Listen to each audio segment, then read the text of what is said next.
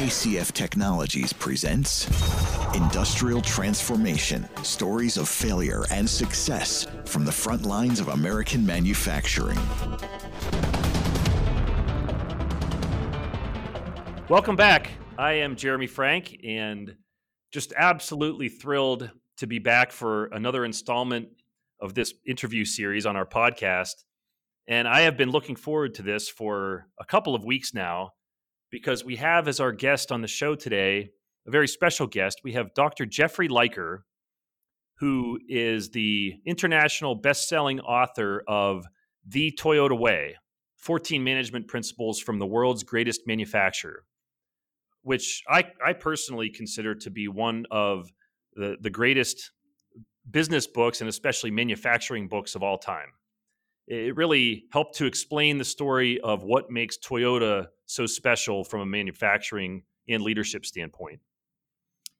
Uh, Dr. Liker is also uh, the force behind Liker Lean Advisors, which is a professional uh, consulting group with doing coaching, seminars, and consulting based on the Toyota way, and is uh, serving as a professor of industrial and operations engineering at the University of Michigan. So, welcome and thank you so much for joining us today, Jeff. Thanks for having me, Dan. Yeah, really, really looking forward to getting into this conversation. I, if I may, I'd like to just just kick it off in in general. You know, when we talked the the few times as we've gotten to know each other, our company's vision, KCF's vision, uh, is to solve problems through the convergence of technology and people. And you know, I know lean manufacturing is a very people focused process. I wonder if you might start by just defining lean manufacturing for us uh, from from your point of view. Well, as you know, Dan, the origins of what we now call lean manufacturing were the Toyota production system, and that was developed in starting back in the 1930s and 40s in Toyota, and then evolved over decades. And the uh, way it's usually represented is by a house one pillar is just in time, and the idea is that you flow value to the customer on demand, and you flow value through the system from suppliers to customers, where each the next process is your customer, and you're giving that customer what they want, when they want, in the amount wanted.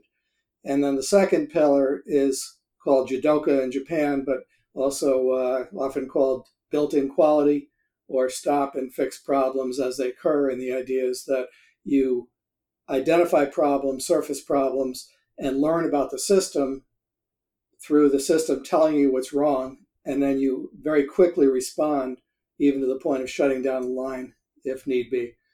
And that's rests on a foundation of stability. So you have to have your machines, your people, processes working at a stable pace correctly with good, good quality uh, to, to meet customer demand. And then in the center, the center point of the whole model are people who are motivated, flexible, and trained to continuously improve processes.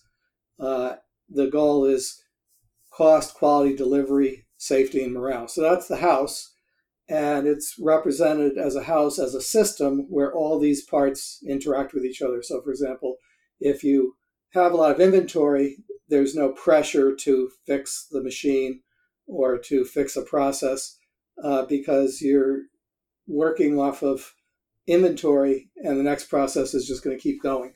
Once you connect processes to, together with very little inventory or one piece flow, ideally, one process shuts down, the next shuts down, the next shuts down. Everybody has to respond and solve the problem, or they can't make anything.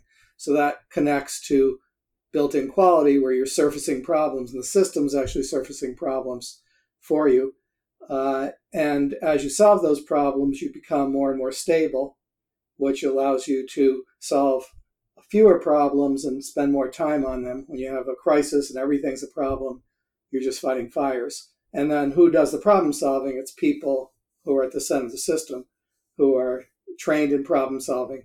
And that's a skill set that people don't naturally have. They have to be trained to do a good job of identifying the problem, the root cause, uh, coming up with ideas, testing those ideas until they achieve the desired goal. So that I, I, really appreciate you, you know, being one of the the gurus that helps define this and explain it to the world. I appreciate you defining that. Clearly, that is a a very people centric um, system. You know, continuous right. problem solving, uh, continuous improvement. This happens with people and by people. What I I wonder, you know, so many there's there's so much technology talk these days, and we're very much riding the wave of of technology, and we're caught up in this industry 4.0 wave to some extent. But we're not we're trying to not get caught up in it, but in fact to do it best, to do it the right way. From your point of view, you know, if you take an automated factory, people let's say like a fully 100% automated factory, people talk about a like a dark factory, which almost implies that there's no people there. How does lean apply in an automated factory?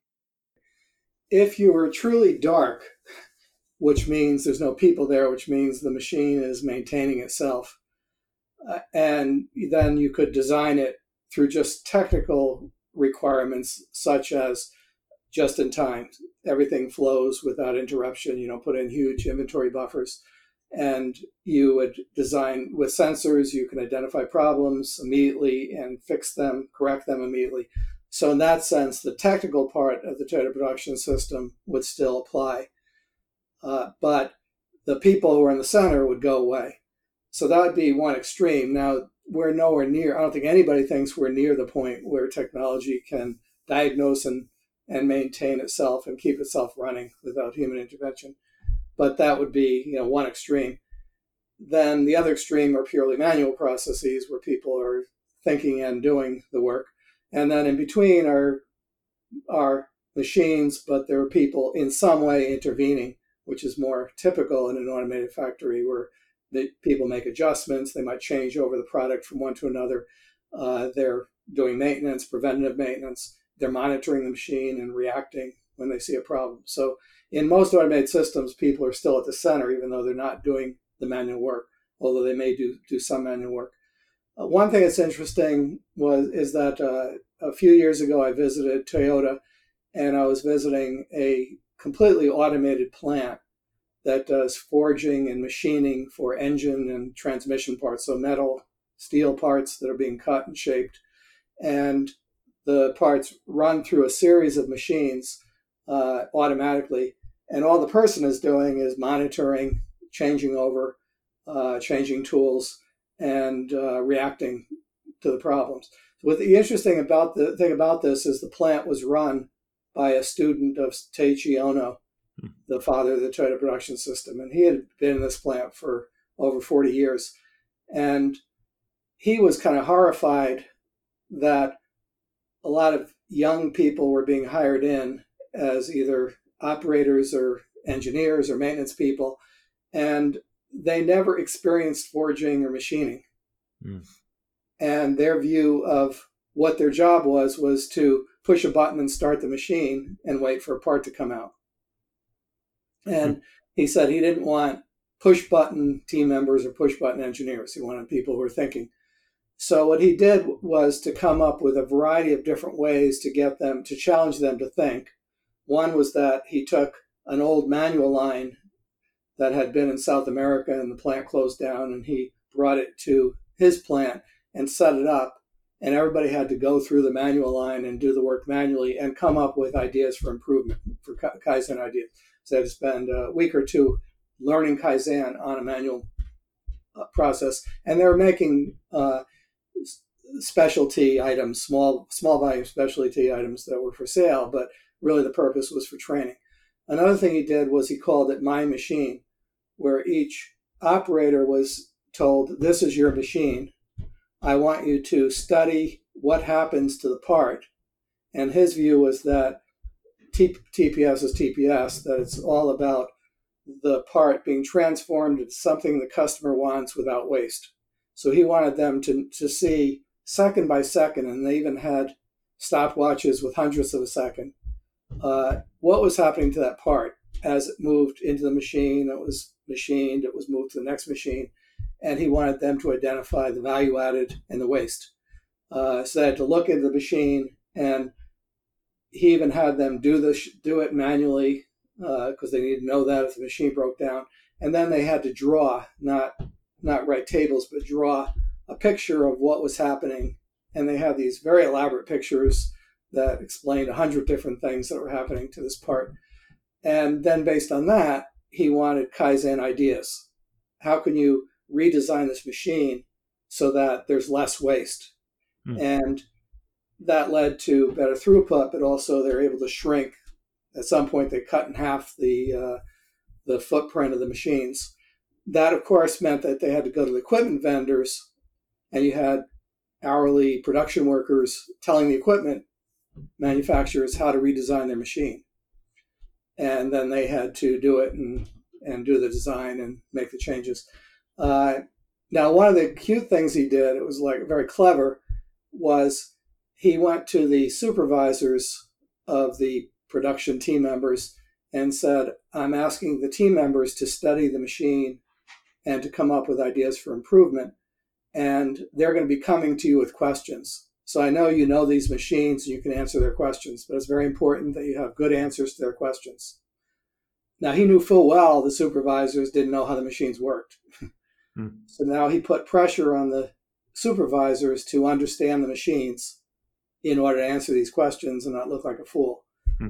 Uh, so all, this was all focused on number one, how do you train people so they really know what's going on? And number two, how can you use people who are there standing in front of the machines to kaizen the actual equipment itself? So it wasn't enough just to keep it running. He wanted them to improve it. And then he's been spreading this way of teaching all over Toyota. He's now on the board of directors of the company, responsible for, Toyota. for Toyota. Yeah. Uh, the other thing interesting is is that uh, this was a perfect model of the role of the person in an automated environment, which is to be a thinker and problem solver and continuously improve, not to be just a monitor that can be replaced by cameras and software. Hmm. I'm curious, you know, Jeff, the uh, I mean, we our company has some of these some of these technologies are beginning to be deployed. You know, you talked along the way there about in an automated factory where you might have technology automatically diagnose you know machine health that is in fact happening today our company's doing that at companies you know in, including toyota and some of the auto manufacturers but it's starting on the relatively simple systems where the behaviors are you know are the ones that you can tackle most readily i'm curious how do you think that will how, what's the best way to drive adoption so that right so you've got an increasingly automated factory, but certainly that's far off into the future to be fully automated. Most processes involve a lot of people doing both thinking and hands on uh, work. But now you start to have technology that can automatically tell you how healthy or unhealthy something is. From a lean point of view, you know, rather than just, you know, your eyes and ears and smell and, and fingers telling you what's going on, what's the ideal way for that to be incorporated into a, continuous improvement process? Well, according to Mr. Kawai, the guy I mentioned from Toyota, uh, who's a TPS expert and he's run automated factories, he still wants the people to have the craft knowledge to understand, say, machining, and to be able to do the process by hand if, say, everything's shut down, the computer's all shut down. Uh, but he thinks that knowledge is is really necessary for continuous improvement of the systems, whether it's the computer systems, the user interface, the uh, physical hardware. He wants people to be sensing and improving the system. Now, any information you give them has to pass the test that it's value added, which means it's giving them information that's either that that's either faster or that they can't get through the senses as well that is going to help them to diagnose and solve problems. Hmm. If you can't do that, it's not value valuable. Now, the interesting thing is the less you develop people, the less you invest in developing people, the more useful, in a sense, the technology will be. Because they're just dumb and the machine has some smarts and the computer system can think of things that they didn't or, or point out things they hadn't thought of. the more masterful the people in the system are, the higher the bar for giving them useful information.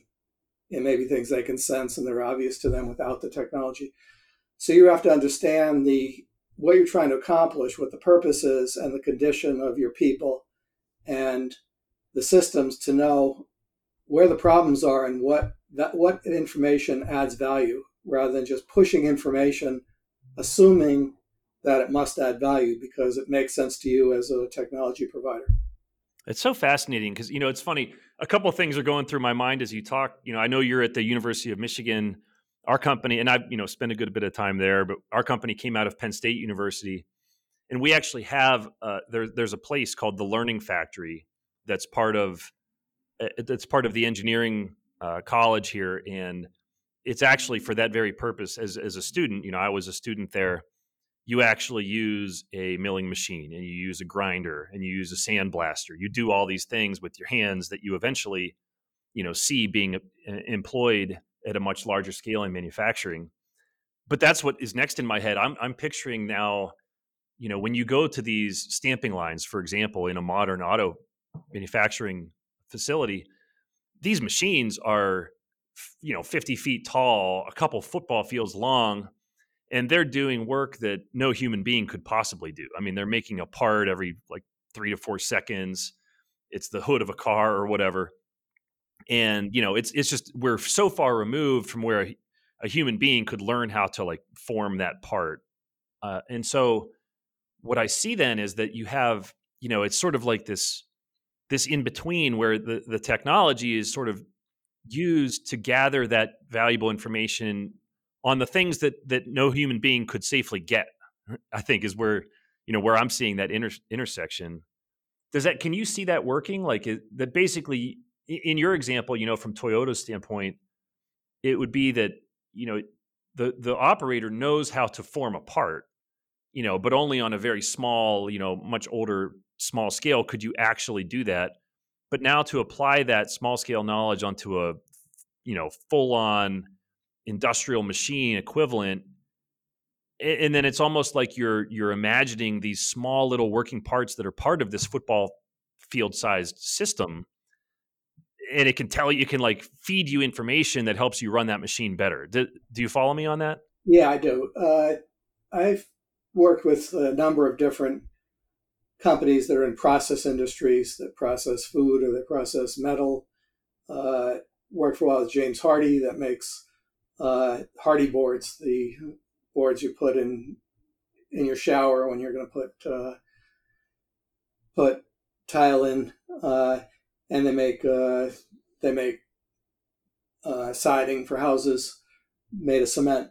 And I've I've worked in a bunch of different process industries that have these football size lines, and they uh, kind of run themselves. They're completely automated. You don't touch anything as an operator and we did things like set up a daily management system where there's a team of people and they meet at the beginning of the shift and they've been trained in problem solving and they set up some visuals of how the machine's operating and record how the machine is operating during the day and they turn into problem solvers and one of the things i've noticed for, first of all is that if you ask them, they will tell you that when Joe runs this machine, who's been here for 30 years, everything runs like clockwork.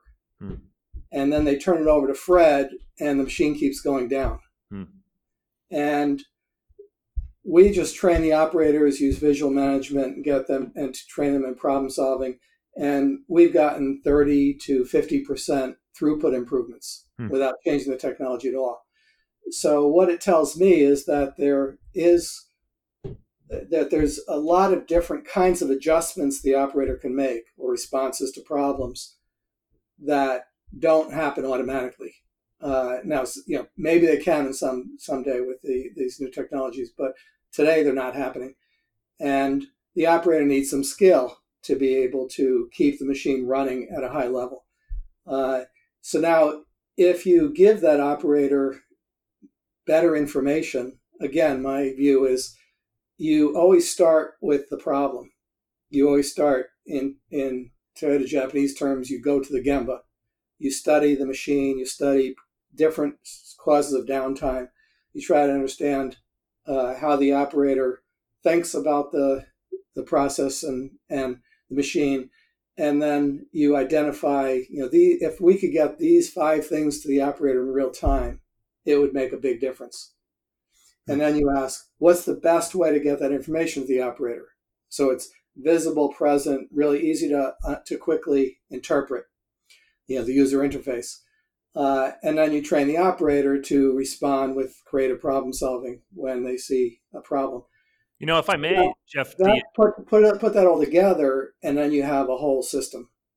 But simply let some IT people say, "I think these 15 things would really be useful for the operator to know," and they're not thinking too much about the user interface. They don't understand the problems the equipment actually faces. They're likely to add a bunch of waste.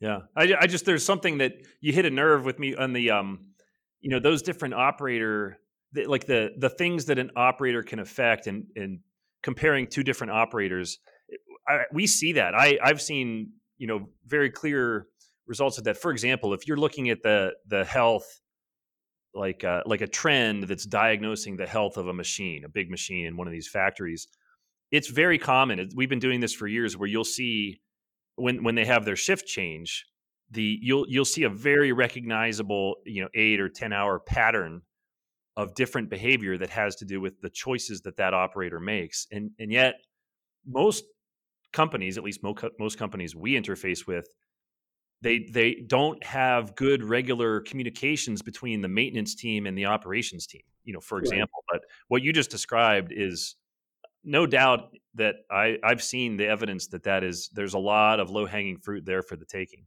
Right, right. So uh, one of the, one company I worked with a, a Japanese bearing company. Their policy is that they keep people together and they rotate shifts. So if you're on the first shift with your team, your team now goes to the second shift together intact, and you're you're going back and forth. Which they did brought that to America, and the Americans hated it, but they managed to do it anyway. But uh, their their thinking was we don't want a bad shift that the poor operators go to and we want the shift to remain intact so that the communication patterns get established. This is a team; they need to work together and have experience working together. So they went to that degree, and that is pretty common in Japan, and and people hate it in, in the United States and try to avoid it. But uh, that just gives you an idea. The other thing they do is it's very common to have in, in a lot of American companies, Western companies, it's not unusual to have a central maintenance pool and you can send them wherever there's a problem. And that gives you, as the head of maintenance or the scheduler of maintenance, complete flexibility to just send anybody any place who's available. And what you'll see is zone maintenance. And uh, one in one Toyota plant, they would call this the home doctor, hmm. and they wanted the maintenance person to be like a home doctor of decades ago that would come to your home and would be your doctor for 40 years and would know the kids and their birthdays and every disease they ever had.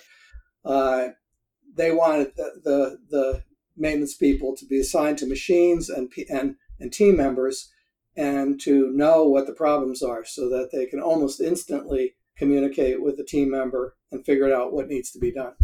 Hmm. So Jeff, I'm I'm curious if uh, when when we first talked I don't know, a few maybe it was a month ago. I, you know, this is a this is just a a great conversation about sort of how these things can best be implemented. I'm curious to hear from you a bit about what you observed today. Like what's what's happening. You you told me a story about some travels you've had in Japan recently, and then you know in different parts of the United States. Can you maybe tell us a little bit about the story that you told me and what you're seeing with with you know modern manufacturing? Yeah, because that was uh, Denso Corporation, Toyota's biggest supplier and, and one of the biggest suppliers in the world of auto parts. And they're making electronic parts and heating, ventilation, air conditioning units, and mo- much of what they do is is automated. And they have been, because of that, they have been, say, a little bit more technologically focused than Toyota for decades, although they have learned the Toyota production system and they practice it but they their tendency would be to uh, introduce new technology more quickly than Toyota. Uh, and they were starting in Japan to introduce uh, IoT, Internet of Things technologies, in a few very, very small areas in a very careful way. And I happened to, and I want, had some questions about what I saw in Japan, so they connected me with Raja, a guy who's in the United States. And I met him, and he just blew me away because he had worked within the Denso system in engineering, and he understood the equipment, he understood the culture, he understood uh, the Toyota production system very well through through experience. But he had got very excited about the new technologies that were being developed in the United States. And he said, from a software point of view, from artificial intelligence point of view, sensors, IoT, the US is the center. And he said, there's nothing like Silicon Valley, Japan. So he saw as his mission to educate Denso about all these new technologies and demonstrate how powerful they can be. He set up as a pilot, and I always think it's a good idea to pilot, and it's very natural within the Toyota group. So in Battle Creek, Michigan, he started to pilot these technologies, introducing them so that they fit as a system with the their version of lean and with their investment in people. And he started to get great results. Uh, th- things like uh, sensors on fans in huge ovens uh, that would sense the temperature and the vibration and speed of the machines and warn you that there was going to be a problem before maintenance people even realized there was a problem. Uh, and even getting into sacrosanct areas like standard work, which is kind of like the Bible within Toyota, that you have standard work and you have to write it out by hand. And he collaborated with a Stanford University professor on motion technology that uses video cameras and videos the person doing the job and then chunks it up and could say, here is the steps, here's a chart of how long each step takes, here's the bottleneck step.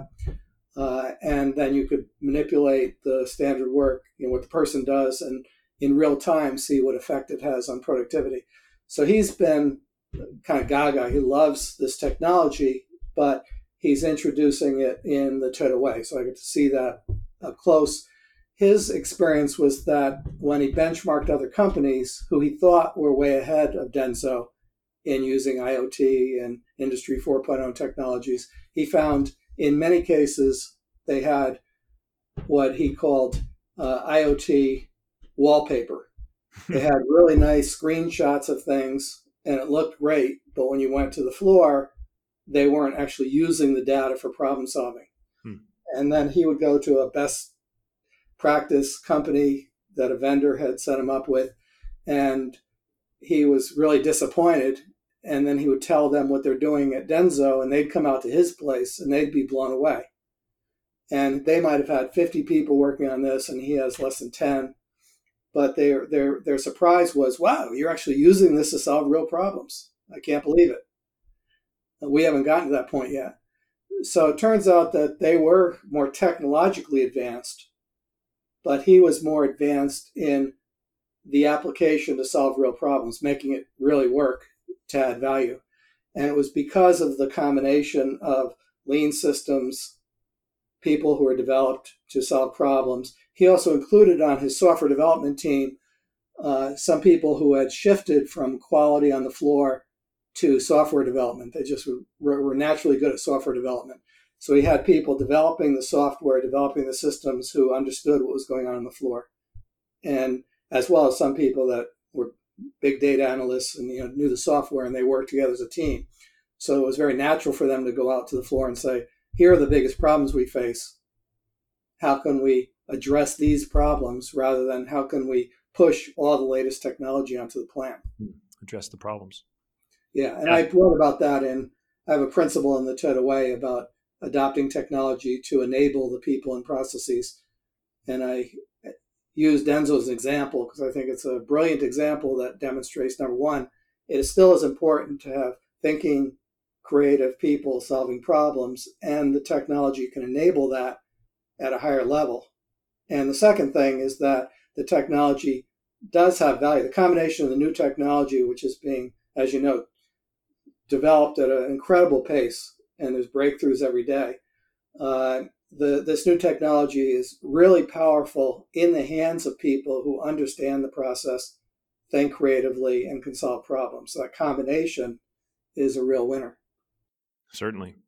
Yeah. Yeah. We've seen that. And that, you know, when you shared that story, of course, it was the, it was just fascinating to, you know, to note from our point of view that KCF has actually been very directly involved with Ra- the same Raja from Denso who's driving that program forward. And it is, that's the, that's the life we've been living for a while is just try to have that convergence of technology, but with people who can actually solve problems. And that's the, I think that's the thing that's been so hard for so many companies to, um, to wrap their head around. And he does, wonder, Raja does see that.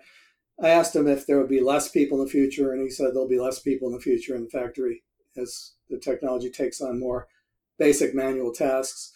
Uh, I asked him if the skill level of the people will decrease because the technology is doing more of the thinking. He was convinced the skill level they need in the future is a higher level of skill that a maintenance person will become like an engineer uh, and interpreting complex wave diagrams and uh, trends and patterns and using that information. So he thinks that the, that the result will be a smaller number of people who are upskilled. Yeah, uh, we certainly see that every every we, we talk about it as elevating. You know, people are often scared that the technology is going to take their jobs, and it isn't. I mean, I, I think it is possible that the robot is going to take their jobs, or the automated manufacturing line is going to take the manual job but you know absolutely the information driven technology uh, it it elevates people's job is the way that we always that we've been seeing it for years i, I wonder jeff just uh um wow this has been a fast conversation we're almost we're not close to running out of time yet but I, there's one thing i really i wanted to make sure i asked you just kind of categorically. So you you've been hearing a lot about industry 4.0 and iot and we've been talking about it. I wonder if you could just describe how, from your point of view, how does how does lean apply in industry 4.0 or maybe uh, more appropriately how does industry 4.0 fit into lean from your point of view? Okay so there's a technical side to lean and there's, there's the human side that i've been talking about. And the technical technical side is that the ideal is one piece flow.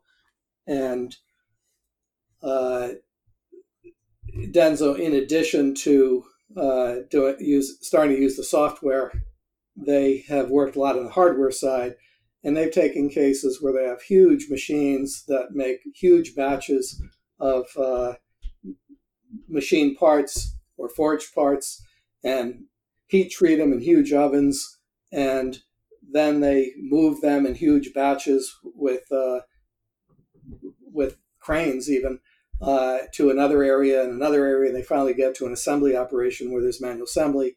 And they've taken those lines and reduced them to one fifth to one tenth of the size and built in very simple, small heating processes uh, right into the one piece flow line and then automated most of the process, most of the assembly process.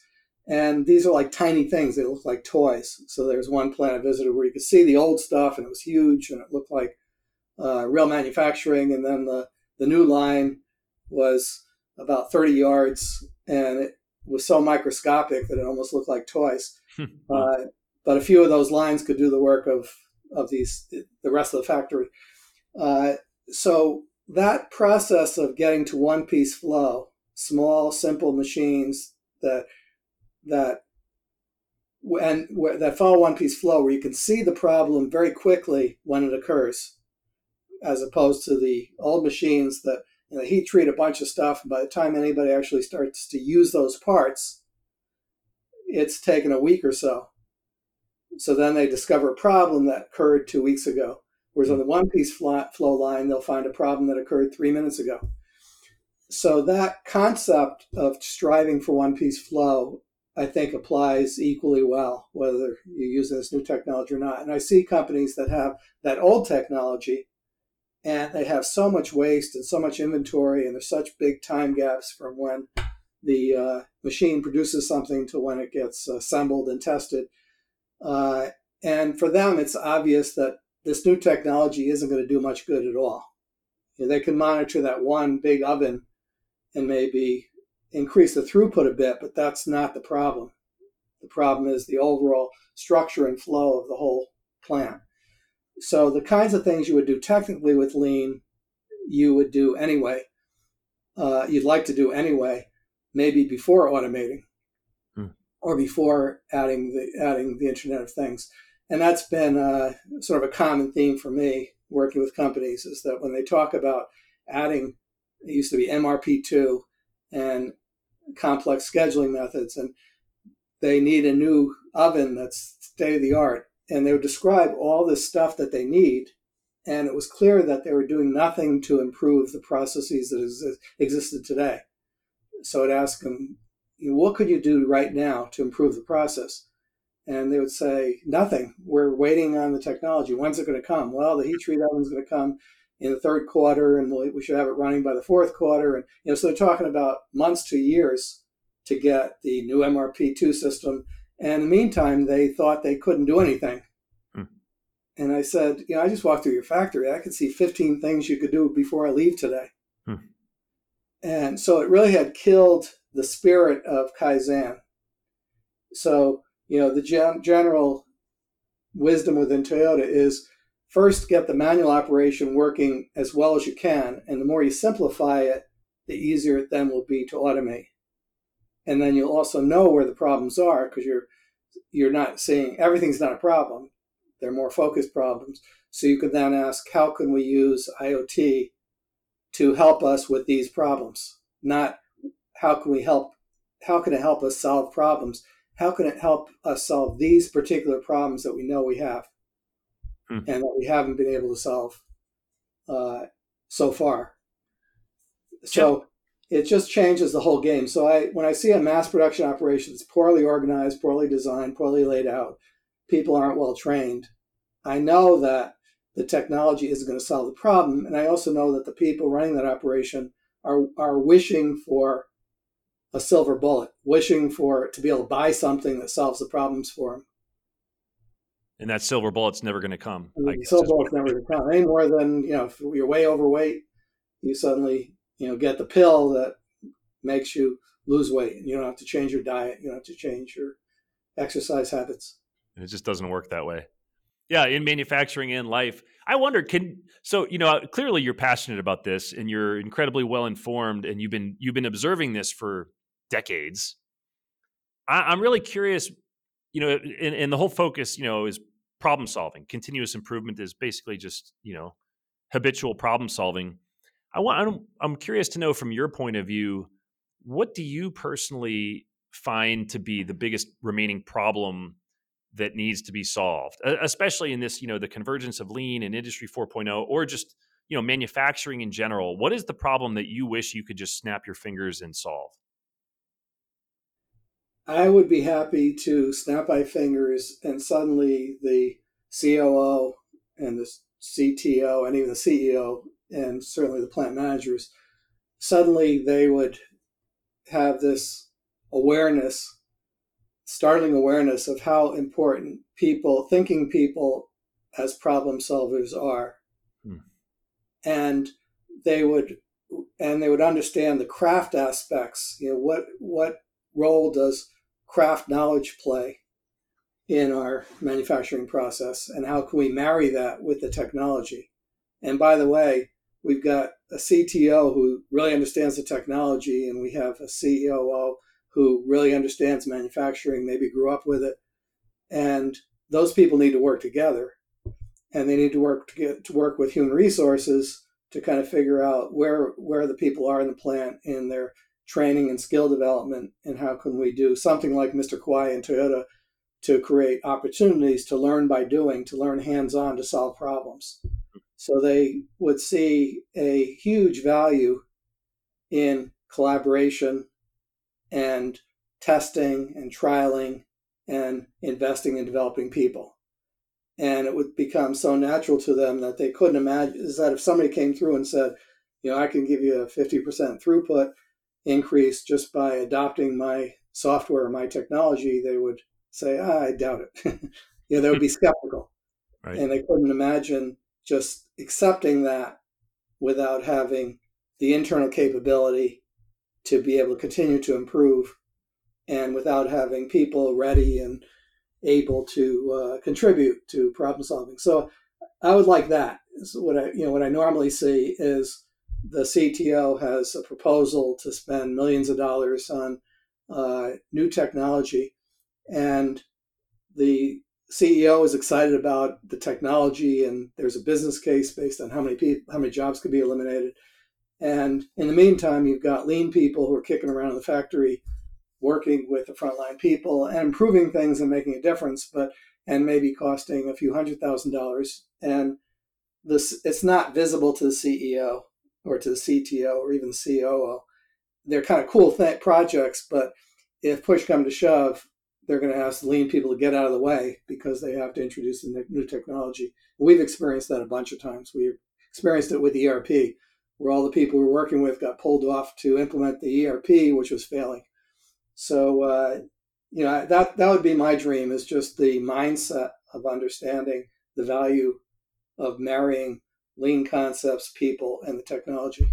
Yeah, it's it's beautiful. I I love it. I love the description that you lay out. And I mean, I we'll we'll continue talking because we know companies that where you know the CEO, COO, CTO are committed, even the CFO, which has typically been the hardest for right. us to track. But we we have seen it, and most are certainly not. But it is it is wonderful when you see an organization committed like that. I wonder, you know, if if you look into the future, then you know we're in this we're in this I I think this uh, certainly inflection point. There's there's a lot of change going on, and certainly there's a lot of change possible, driven by technology and just kind of urgency and need. And especially we've got this COVID crisis, you know, thrown at us globally.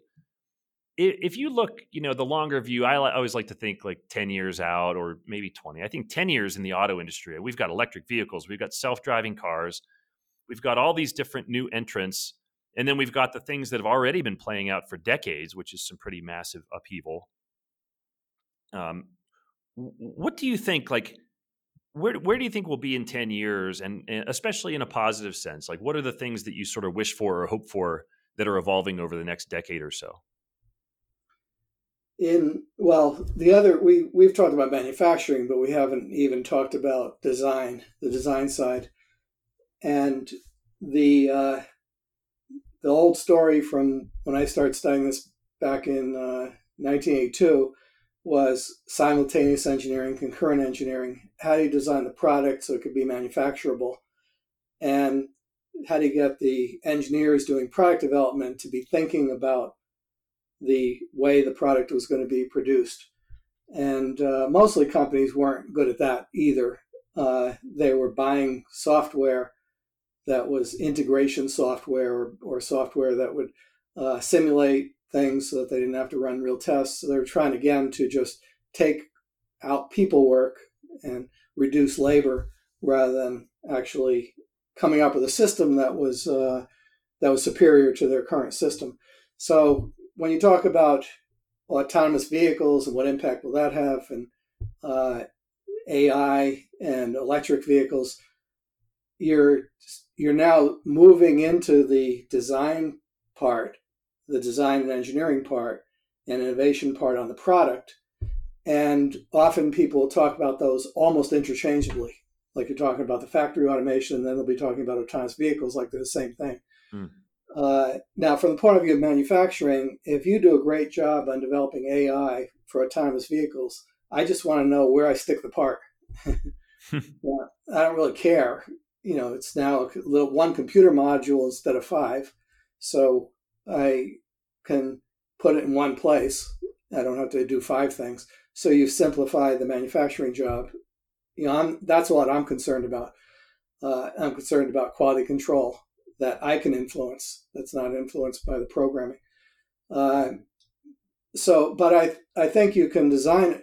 And one of the things that Tesla has done very effectively is to simplify a lot of parts of the vehicle, including the computer systems. There's one computer system and uh, the air conditioning system. They've gone through the whole vehicle and they found ways to combine parts and simplify manufacturing. Now, automatically, when you take out the powertrain and you have a few electric motors and a battery system, it's so much simpler than a combustion engine.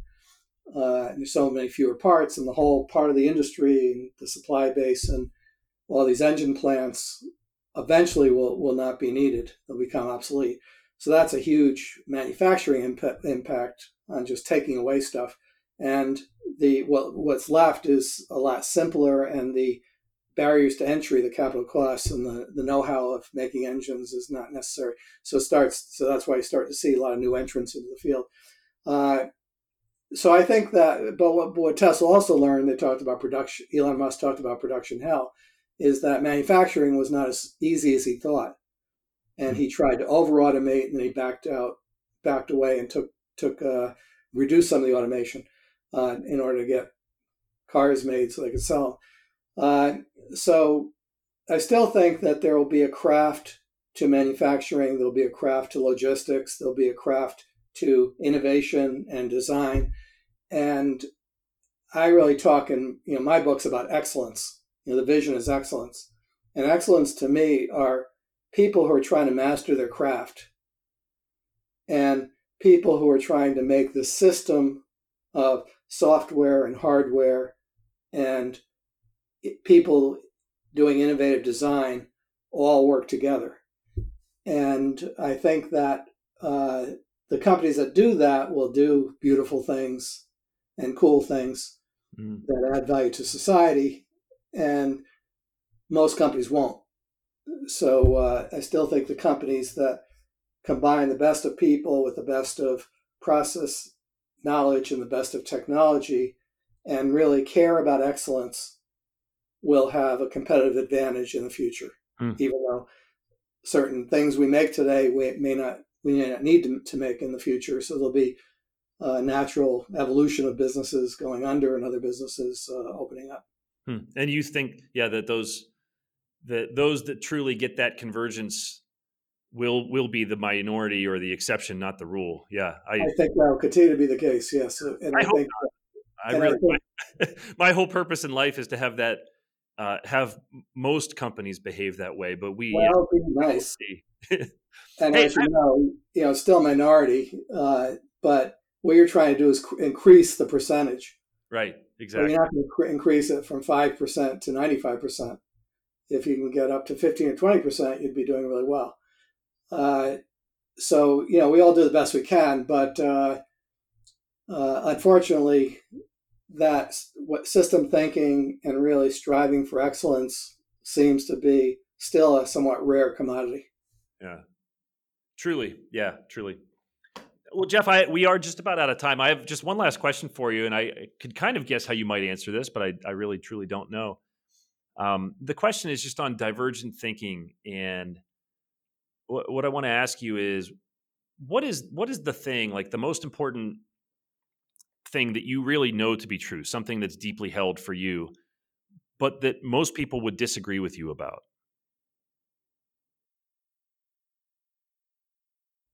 Well, what comes to mind is that this whole idea of craft knowledge, and it goes back, in fact, to the book, The Machine That Changed the World, that defined lean.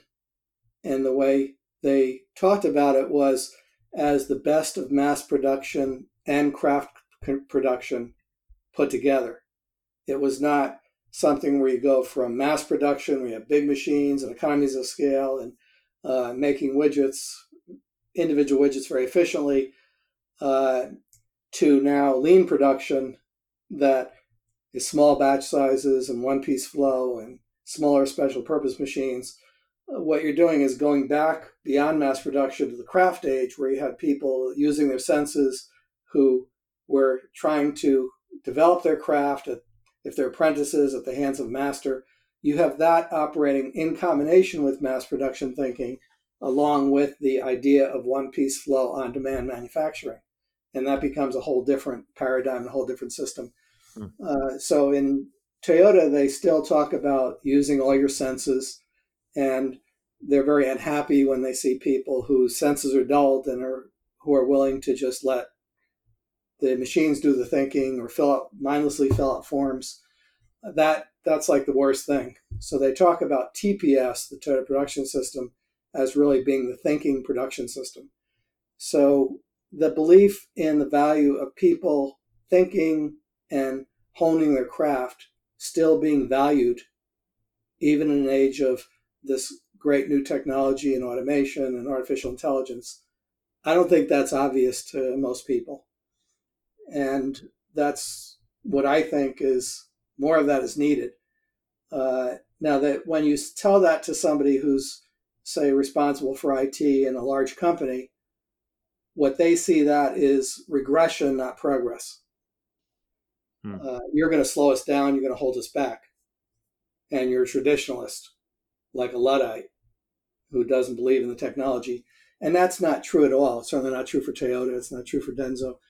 Uh, there's a strong belief in the value of the technology when it addresses a clear problem and purpose, and when people are thinking about how to use it and how to improve it.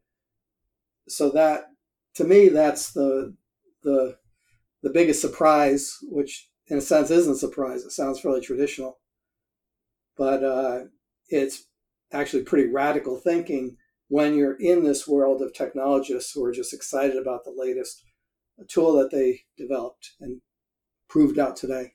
Yeah, certainly. I mean, I think even one, you know, from your book, I think certainly in the Toyota way, you know, the, the and also, you know, from the machine that changed the world, the fact that that existed during the early days of Ford, and then, you know, for I don't know, for a period of many decades was lost, but that Toyota actually studied the the existence of those craft based behaviors scaled in an assembly line, and then it was uh, essentially lost when the production volumes got so high. I just thought that was a, that's a fascinating angle.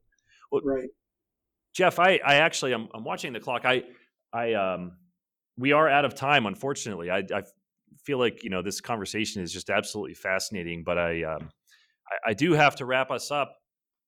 And I, I would just like to do that by saying thank you so much for sharing your thoughts today, but also more broadly, just for doing the work that you do. I, I think that the you know the Toyota Way and the eight, I believe it's eight that have followed that are just up among my absolute favorites of all time, and I think they're really just a a great contribution to the manufacturing world because there are. I mean, we have all of our employees read the Toyota Way because I I think it really tells the story of how to do things right in, in a masterful way. So I just want to say thank you for that, and also thank you for joining me in conversation today. Thank you for having me, and I just recently finished the Toyota Way 2, the second edition of the Toyota Way, which will be out in October of this year. And in that book, I've updated it quite a bit to really emphasize the thinking that's necessary, which I refer to as scientific thinking. Talk about how, how unnatural it is, talk about how the processes interact with philosophy and with the people and with problem solving. And uh, I have the Denso example. I have more in the technology section on new technologies like IoT. Uh, I, the 14th principle is a new one that focuses on strategy and thinking ahead and being up to date on new technology and on new trends, but then incorporating it away so that you can deliver with excellent execution. Hmm. So you get the best of uh, a lot of the lean stuff is more about execution and process improvement and not about the fundamental changes in the design of your product or service. But you can put those together. So uh, about 80% or more of the book is is new and revised. And I would ask you, Dan, to uh, give that to your employees. uh, it's it won't be redundant, and it's there's a lot more up to date stuff. Yeah, I will absolutely be uh, awaiting that, and that comes out this this fall. Is that correct? Yeah, October? in October. Yes. October. Couple, couple yeah. Months. Well, Jeff, thank you very much for for that. I will absolutely look forward to that. And again, thanks for being on the podcast. I will uh, I will close us off there. Once again, this is Jeremy Frank, and this is the Industrial Transformation Podcast. Thanks for listening to the Industrial Transformation Podcast, a production of Business Builders Media. Learn more about how KCF can help you on your industrial transformation journey at kcftech.com and check out more shows on businessbuildersmedia.com.